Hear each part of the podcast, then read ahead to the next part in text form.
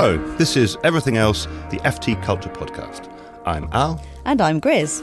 This week we're talking about loneliness. Are we lonelier than ever? And later I'll be speaking to Laurence Scott, thinker, broadcaster, and author of Picnic, comma, Lightning in Search of a New Reality.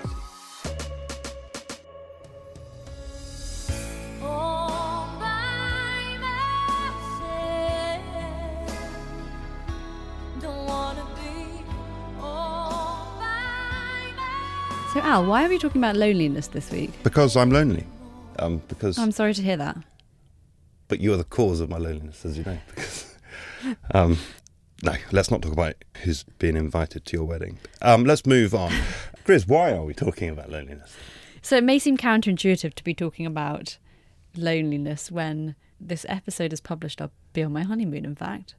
And, you know, you'll be surrounded by your loving family and your new baby. And, of course, neither of us is lonely. Looking at all your Um, wedding photos on Facebook, Exactly. wishing I had made the cut. feeling sad. But no, so talking of sad, seasonal affective disorder is not actually just something that happens in winter, apparently. You can get, you know, kind of summertime sadness, in the words of Lana Del Rey. Season of weddings. Yeah. Exactly. You feel left out. Yes, FOMO. That's what I've got. You've got FOMO. It's no longer fear of missing out, it's just missing out, isn't it? it's Mo. So, is that the only reason why we're talking about loneliness? No, it's not the only reason. I mean, loneliness is on the rise, apparently. More people feel lonely. But, I mean, I think people have always felt lonely. I think it's part of what living is. Yeah, I think I think it's it, it will never go away. But I think we live in a strange time when we live in a much much more connected world than we ever have before with technology and social media, but also a much more fractured society perhaps than ever before as well. That's the speed of life gets faster and faster. People looking at screens is palpably not as good as people looking at faces. We'll be talking to Olivia Laing, author of The Lonely City, which combines a kind of memoir with portraits of different artists who have been lonely and used that in their work. And also Jo Ellison, the FT's fashion editor and columnist. So, Olivia, can you tell us what loneliness is? How does it feel? It feels bad. Um, loneliness is distinct from solitude. We often think that they're the same thing, but loneliness is a longing for more connection than you have, whereas solitude is just the experience of being alone, which can be completely satisfying or desperately distressing, depending on whether it's what you want or not. So it really is about the kind of relationship you would like to be in and whether that's happening for you or not. Jo, are we less lonely now, do you think? Or are we lonelier than ever, even? I mean, I'm absolutely no expert in what the kind of statistics are, but I think speaking from kind of where I am at in fashion, the sort of need for experiential, kind of community based endeavours, the opportunities to meet people and to kind of develop communities has never been so prescient across the board. And I think that's true of like arts, fashion, kind of culture in general. And they talk about the loneliness epidemic. There are more single people ever than before. There are more people who are like living on their own. Definitely, we've seen a kind of, we're, we're in a loneliness crisis, definitely. I do have some figures actually. We have there are, are apparently nine million Britons who suffer from loneliness. That's fourteen percent of the population. Half of the disabled population apparently feel lonely at least once a day, and elderly people, about a third of them, feel overwhelmed by it once a day. The statistic I was most shocked by recently was refugees who said that the thing that most is distressing about their experience, which you'd think might be about money or contacting relatives, is actually loneliness. That sense of being a stigmatised population. And that's got worse since the Brexit vote. Absolutely. Yeah. But that again is a sort of sense of community. I mean, that's I think what's missing so much. Like whereas everyone always harps on about like we used to go to the church every week and we'd have our Sunday Sunday meeting groups. So these these opportunities to kind of meet and communicate with people that we see on a regular basis are just being eroded more and more by the the fact that we work away from our desks more often than we do. We travel on our own more. We're sort of forced to do things that take us out of our community that we weren't expected to do 20 years ago. I think we're just losing. We're just losing our nest or I think our, it's also net. Tory cuts as well, and things like public libraries and um, the NHS and social services. Childcare like services. Yeah. Yeah, And that- Sure that- start. Keeping people trapped And in their also, we're homes. sort of trying to plug the gap maybe with virtual connections, which I mean, I, I don't know. What do you guys think? Can they can connecting on Facebook or Instagram make us less lonely? Or does even it, lonelier. does it intensify? I Well, think it don't can do both, absolutely. That there's a way in which you can make communities of interest, even if you're physically very isolated. So it can be completely extraordinary for, Mm. you know, the classic, the gay teenager in Idaho who doesn't have any friends locally but can make Yeah. some sense of a community. But at the same time, the sort of performance all the time of social buoyancy makes people feel like they're failing and that intensifies a feeling of alienation anyway. So Mhm. that sort of sense. And then the increasing hostility of social media conversation has also just made it much more toxic place to spend time, I think.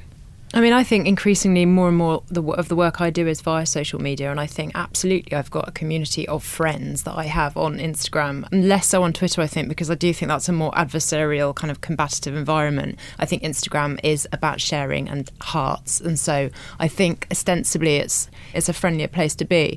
Interestingly, actually, my husband stopped using Instagram last week and had this kind of like kind of you know he was going to stop. He just didn't want to spend any more time on it. It was too distracting. Blah blah blah. And three days later, he said, "I'm so lonely," and I think he did oh. genuinely feel cut off from people mm. because it's sort of sort of forgotten how involved you are in everyone's life and how kind of you can be part of it or just an, a passive observer of it. And when that's removed from you, he just had no idea what was going on, and he said it was absolutely awful and went back on. Mm. But are you connected in a meaningful way? Because, like, I would have thought, you know, you live in a y- your world is is predominantly fashion, and Yeah. your, your husband is a famous famous playwright. Um, you know, you uh, you have lots of followers in, on Twitter and things like that. You know, ostensibly, you, I, I bet you go to lots of parties. Ostensibly, you, you strike me as a person who has many friends and invited to many things. I think but that doesn't necessarily mean that you're not um, lonely inside. Well, I think there's, oh, uh, as you say, there's a very big difference between solitude and loneliness. And I think, you know, one of the loneliest things I do is going to the fashion shows, which for 28 days I'm surrounded by thousands and thousands of people. And I spend my entire life making very, very sort of small connections with people and talking on quite a facile level to the, you know, the social interactions are kind of limited to sort of 20 minute intervals between shows. And actually, you're on your own. You go home at the end of the day, you write your piece, you sit on a bed, you eat your dinner on your own because you've got to file copy. Like, it's really like it can be quite a hollow experience. But I do think actually that Instagram does sort of pep me up a bit in that environment because I kind of feel like, well, there are some people out there who kind of care what I'm doing. Like hmm. someone's hmm. someone's noticing. And I think I also think that things like Instagram I find fabulous because they just absolutely boulderize any of that small talk bollocks that we used to have to do. Mm. Yeah, I mean, I can go straight to it. It's like, oh, that looked amazing. Your holiday looked fantastic. Like, what's that cruise like? How's that place? You know, you go straight to the kind of, you cut straight to the chase. So you feel like you have an intimacy with people that possibly mm. you might not have done. But it's what you're prepared to share as well.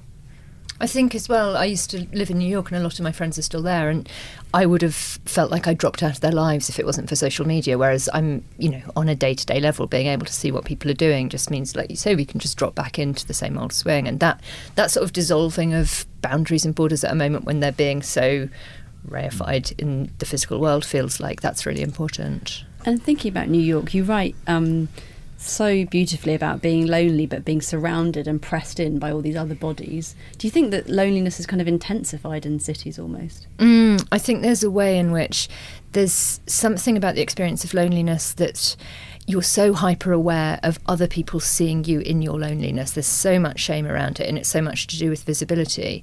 So there's something about being in Why a is there city. shame? I think it's it gets really to the core of what we're supposed to be as humans. We're supposed to be social. We're supposed to be successful at making relationships, and that's how we feel content. Most of us. So being popular at school is more important than being yeah, and it's very shameful to be alone, to be a loser, to be left out, to And be yet it's so disliked. common. And yet it's so common, ridiculously common. It really is such a shared experience. Um, but yeah, so there's something about being in a city and feeling like everyone can see you. They can see through glass to you in your little box, performing your life completely solitarily, and that that feels like it can be a very punishing magnifier of loneliness. That's how I experienced it When at did the you time. first sort of know that you were lonely? Because I think probably it's something Oh, that creeps. I mean, I, I think question. I've hmm. been lonely, but I've it's taken time to suddenly be like, oh, actually, yeah, I'm, I'm lonely. I mean, I'd done something. something quite drastic because the relationship had ended and I'd moved to New York and I didn't know that many people. So it didn't really take long to be like, hang on, where are my friends? you know, and because I'd sort of cut off those ties of day to day work, and I'm a writer, so I don't have an office to go to. So it didn't actually take long for the penny to drop. But the thing that also. Even to admit it to yourself. I think admitting it to myself, but also the, the, there's a pain associated with it. But at the same time, the sort of writer in me was like, hang on, this is an experience that is really fascinating, but also people won't talk about, people won't admit to. The, the shame sort of acts as a silencer, and that made me kind of fascinated by it as well. Do you think also that it's not a kind of condition that you're in constantly? Mm. It's a wave of, of, of, an emotion that you might feel at various points of the day, or that you might feel particularly like. I mean, I know that most single people loathe bank holiday weekends because it's the one time when everyone's supposed to have a someone to do some something mm. with, and it's those kind of markers that really kind of work it out. So, so you might not feel lonely from Monday to Friday, but you might feel profoundly depressed on a Saturday, mm. um, and even worse on Christmas Day. Because it's exactly. about expectation and sort of social expectation. Also, and what you can do yeah. physically, like if you can work in a cafe Monday to Friday and yeah, feel exactly. like everyone else is alone, and then mm. you go in at mm. the weekend and it's like dads with their kids and their puppies, and you just yeah. think, oh god, this isn't my safe space anymore. But is loneliness ever something that's like a kind of creative ingredient that we can make something from? I mean, you write about mm. artists who make work partly about and from loneliness in the book. Yeah, I think it can be such a drive because there's that sense of there's something inside that isn't being communicated. There's some longing to make some kind of contact, and I think it, I don't think it's by any means the only driver of art, but I think for a lot of artists it has been a driver, and especially for artists like in the book I talk about Henry Darger, who was a hoarder, a shut in, very se- sort of separate person who didn't have relationships in his life and really used art as his entire means of communication. So it's got that sort of force of desire behind it. So, yes, I think so. In that weird way, though, don't you think also when you kind of um, like our parents, like my, you know, our fathers typically would work these very, very hard, long weeks and they'd come home and they, I was always kind of struck that my father didn't really have any friends. Like that was always mm. the thing. Like what did he do? Sorry, what did he do with himself? and, and I think he was quite lonely. And I think you can actually use work to mask a lot of that. So it's a driver, but it's also an obstacle because you mm. kind of fill that kind of empty space with kind of creative output or doing something that you kind of make you busy yourself with something. Mm. But actually, it's still there. Yeah, I think retirement is quite hard. I was just going to say what happened to him after he retired. Well, um, he did he make some friends? Never quite oh, no, no, no, no, no, it's fine. But um, I, I, think he would have had a horrific retirement unless he'd ha- unless he would have been able to have really kind of radically redressed like his lifestyle. But I think it's um, I think for a certain generation of men, especially that mm. sort of baby boomer generation who kind of did a long commute and came home and you know mm. like did the wife mm. and two children thing. I think they um, I think they are probably having a kind of you know they've entered a crisis period as they've entered retirement in a mm. way that maybe we're seeing is slightly ameliorated now because everyone's you know the, the workplace has changed so much. Interestingly, however, apparently there are a higher proportion of women are lonely than men. Does yeah. that surprise you?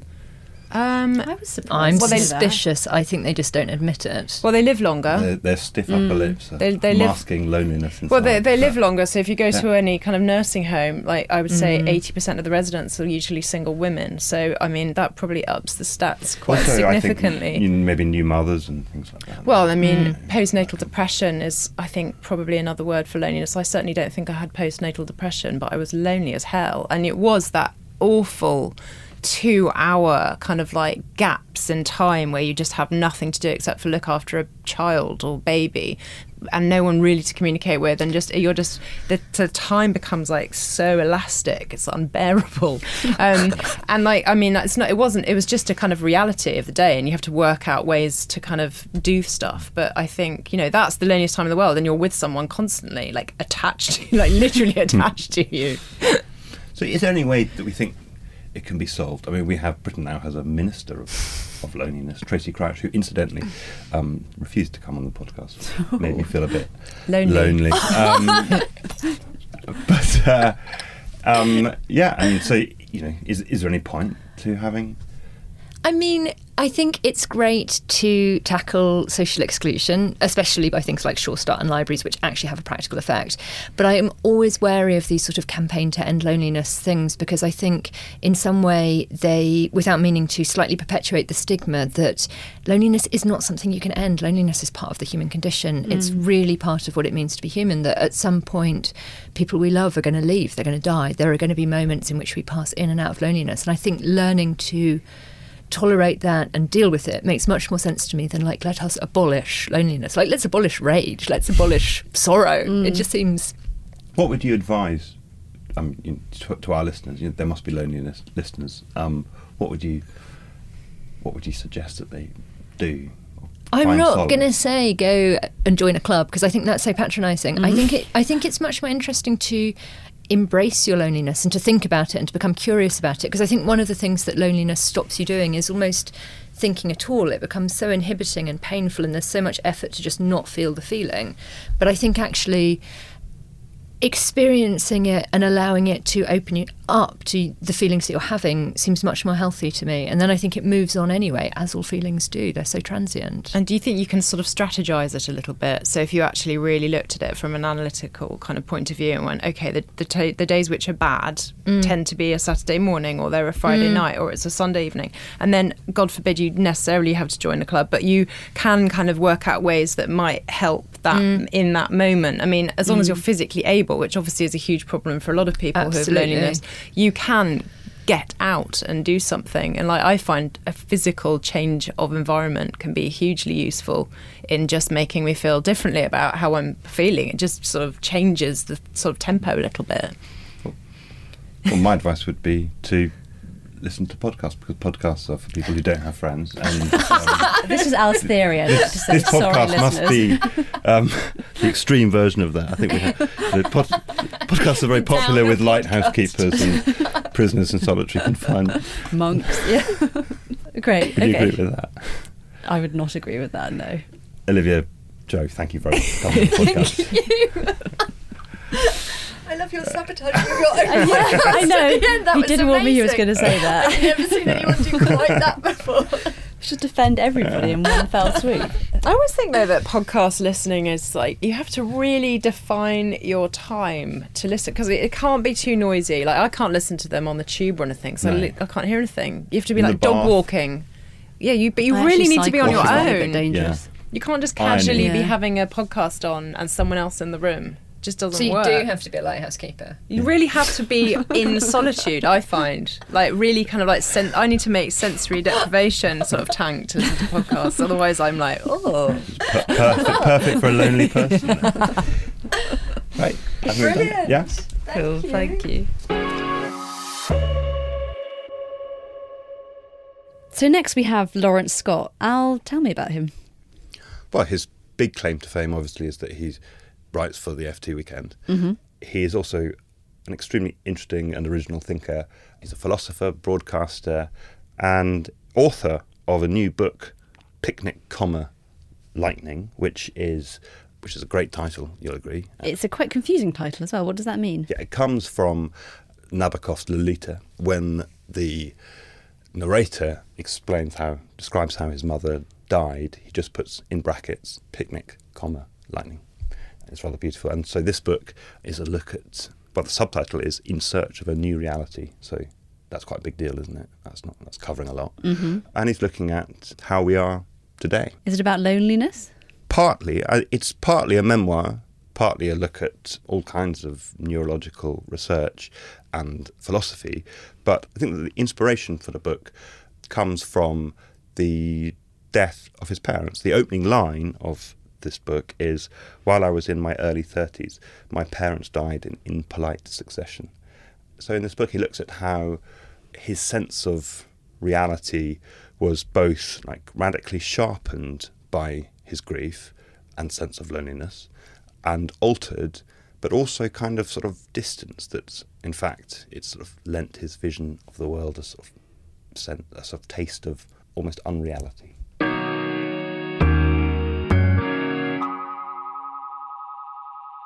Laurence, thank you very much for coming on the podcast. Oh, it's a pleasure to be here. So your new book, Picnic, comma Lightning, Why have you called it that? Well, I remember where, where I was where I chose that title. I just had a tuna fish sandwich. I was walking along. I thought, what will I call this book? I'd just been reading Nabokov, uh, Vladimir Nabokov's memoir and was sort of getting back into his way of thinking. And I remembered this line from Lolita that had made me laugh years ago.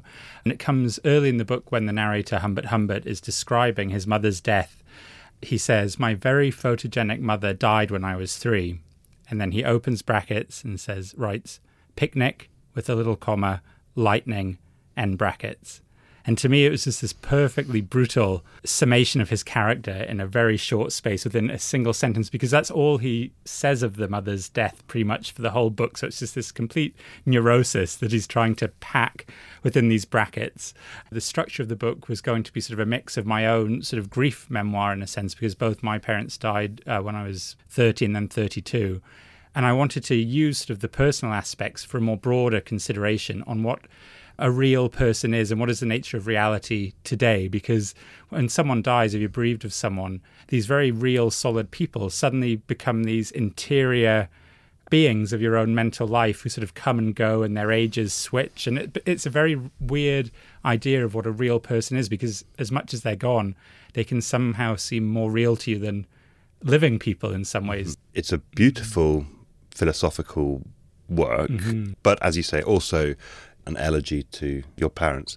How does that actual title sum up your own sense of grief, but also sense of reality? Right. Well, what I th- loved about the the line "picnic, comma lightning" as well was that it had the mundane and the sublime sort of packed together. So we had the sort of the everyday, sort of domesticated, pleasurable times. You know that sort of embodied in the picnic, and then just a little bit of punctuation, the comma, separating us from this true thing that comes forking down into our lives. So I was interested in those moments of life where the real seems to burst through into our everyday domesticated stories of our lives with the rug and the hamper and champagne flutes, maybe depending on how posh your picnic is.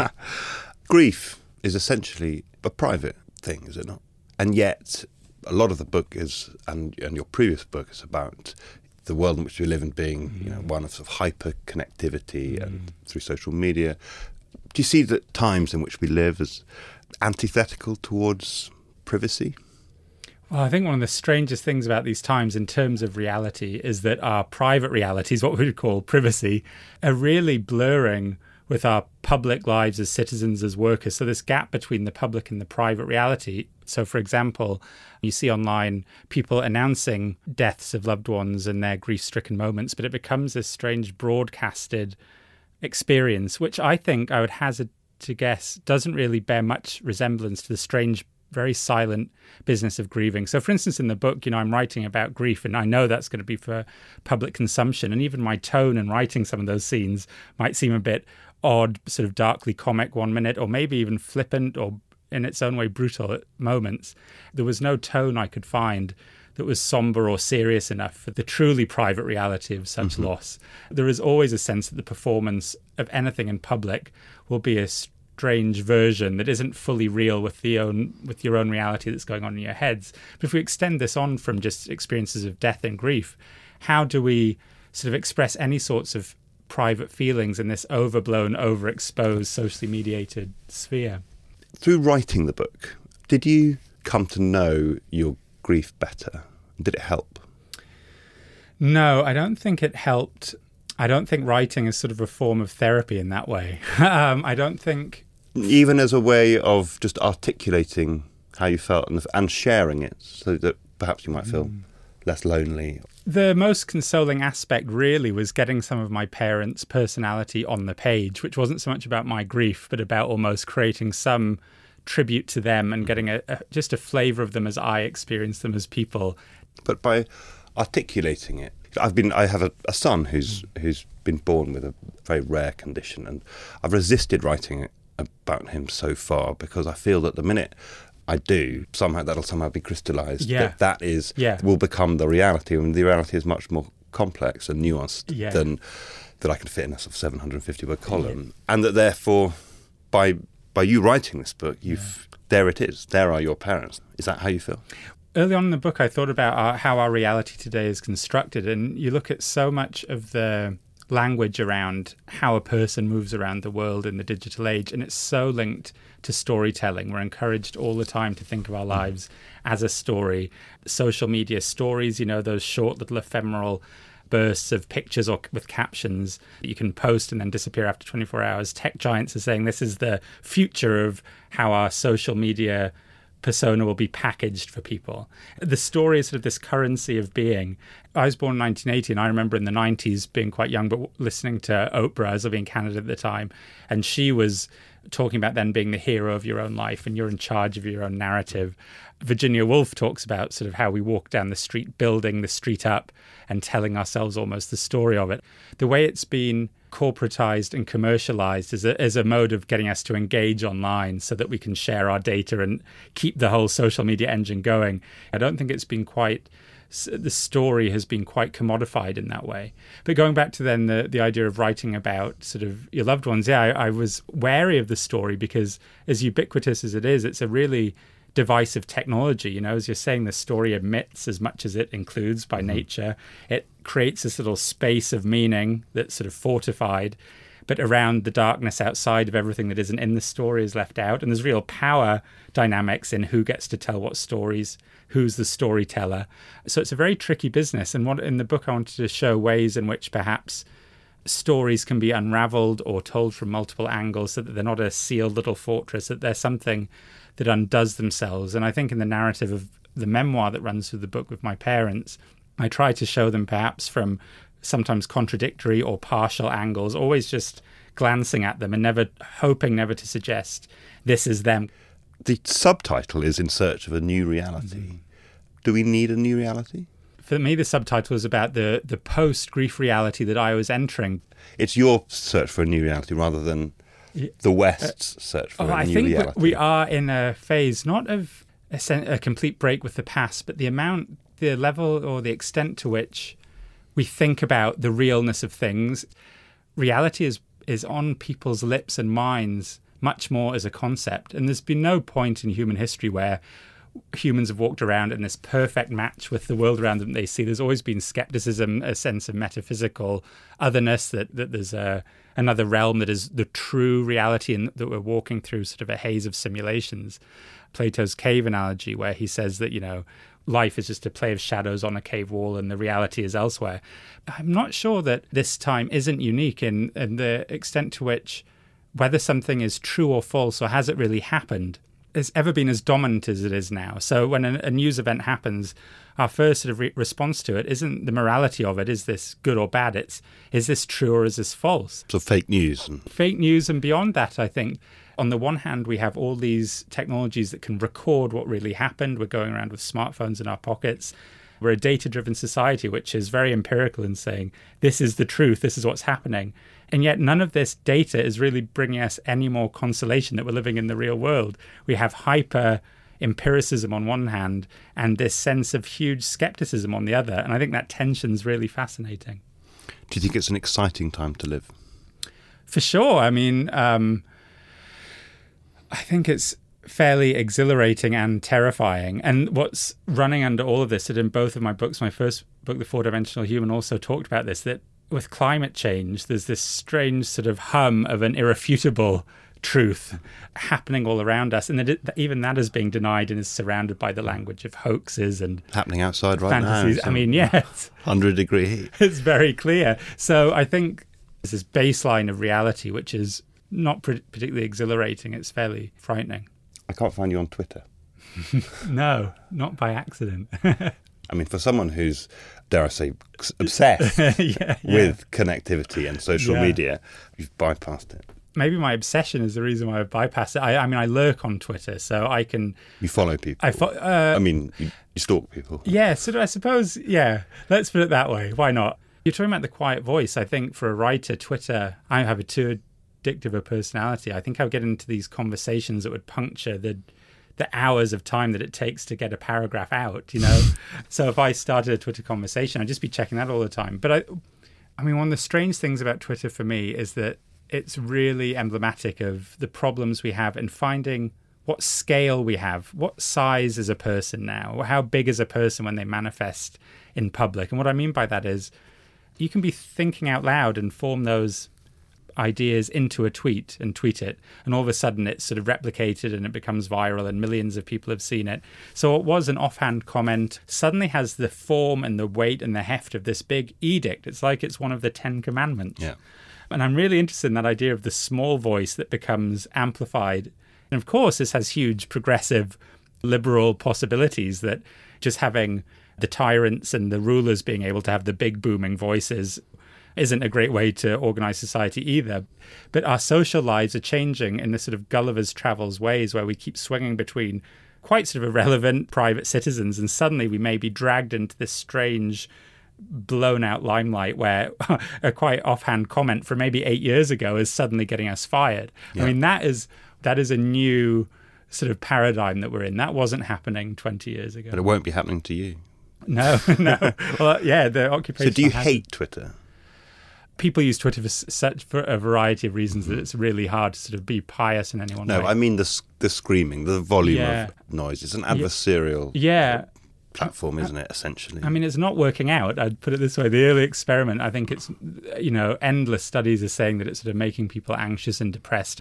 We can say that it allows sort of protests to mobilize and all the rest of it. But are there alternative architectures for these sort of social media platforms that wouldn't have, wouldn't leave people as vulnerable to the bile and that strange shouting quality? Um, and I'm not sure that it's sort of the best way to sort of fragment your everyday into these small snippets that you're checking all the time. I think that's deliberately addictive, and I think there's other ways of arranging sort of a, a communal civic agora online or a marketplace of ideas online. do you see yourself as part of a philosophical tradition? No, I think that would be too grand a term for me, and um, I'm not. I see myself in more of a literary tradition, actually. If that doesn't seem as grand, there's certain writers who No, speak. no, that's fine.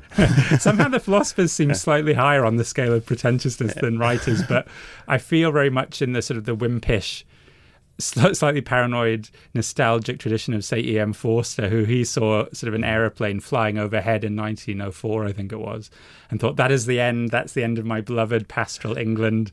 Um, and he was really shaken by this. So I have that sort of timorous quality, and I'm not even quite brave enough to sort of mount a resistance against it. I'm always Are you a technophobe? I'm fairly phobic of people with smartphones, and I am genuinely really depressed by what smartphones have done to, say, the younger generation. Just from as far as I can see it, sort of how they socialize in person. You know, I teach a lot of students. And in some cases, you know, you expect to come back from a break and you'll hear the roar of just sort of student chat. And that does happen in some classrooms, but others I come back and it's this deathly silence where they're getting their it's almost their cigarette break because I don't Yeah, allow them to have any technology while I'm lecturing. So as soon as there's a break, they sort of have to sort of catch up with Yeah, this yeah. other digital sphere.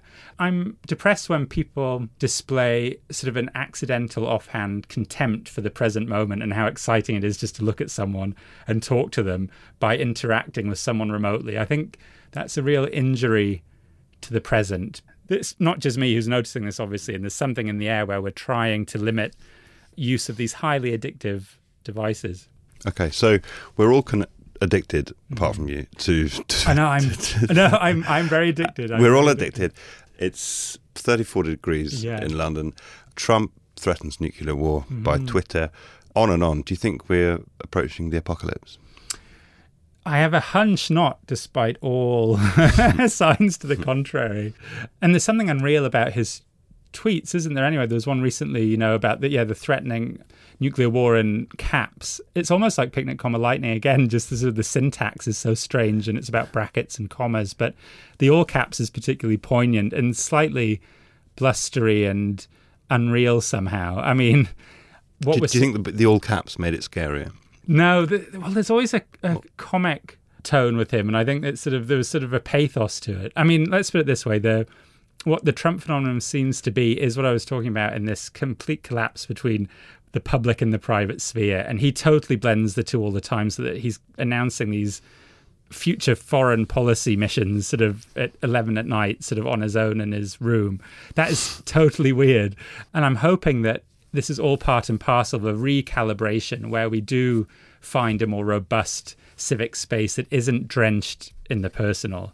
And hopefully from some of the political chaos that we're seeing ensuing at the moment, there will be change at the personal level and the how we interact with one another and our devices. Because I think all of this is all bundled together. We can't sort of separate out Silicon Valley from Trump. I don't think.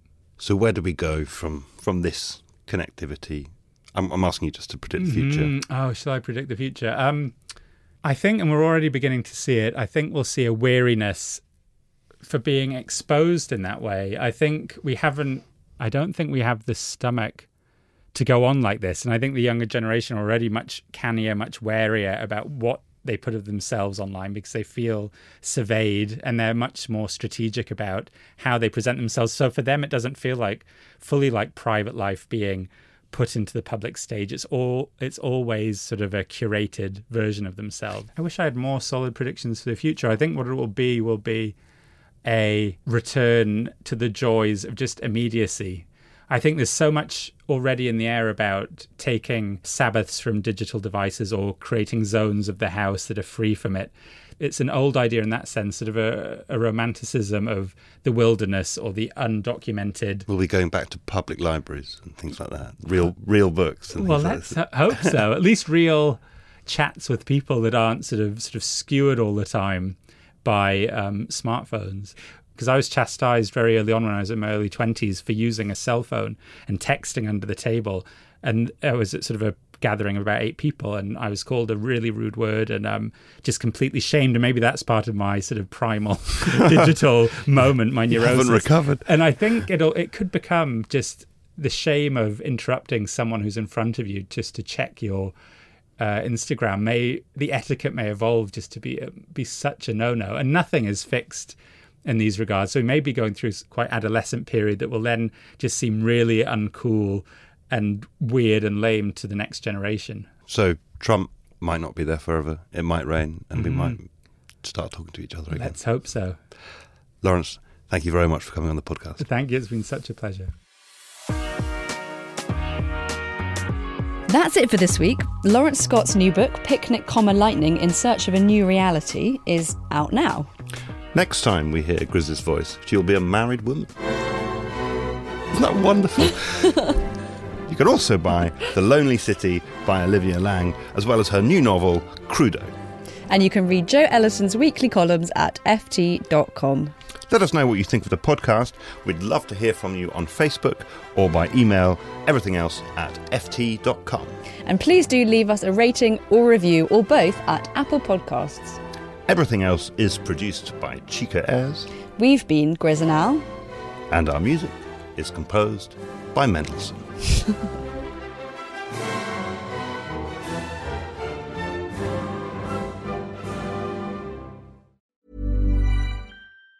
Planning for your next trip? Elevate your travel style with Quince. Quince has all the jet setting essentials you'll want for your next getaway, like European linen premium luggage options, buttery soft Italian leather bags, and so much more. And it's all priced at 50 to 80% less than similar brands. Plus, Quince only works with factories that use safe and ethical manufacturing practices. Pack your bags with high-quality essentials you'll be wearing for vacations to come with Quince. Go to quince.com slash trip for free shipping and 365-day returns. Hi, I'm Daniel, founder of Pretty Litter. Cats and cat owners deserve better than any old-fashioned litter. That's why I teamed up with scientists and veterinarians to create Pretty Litter. Its innovative crystal formula has superior odor control and weighs up to 80% less than clay litter. Pretty Litter even monitors health by changing colors to help detect early signs of potential illness. It's the world's smartest kitty litter. Go to prettylitter.com and use code ACAST for 20% off your first order and a free cat toy. Terms and conditions apply. See site for details.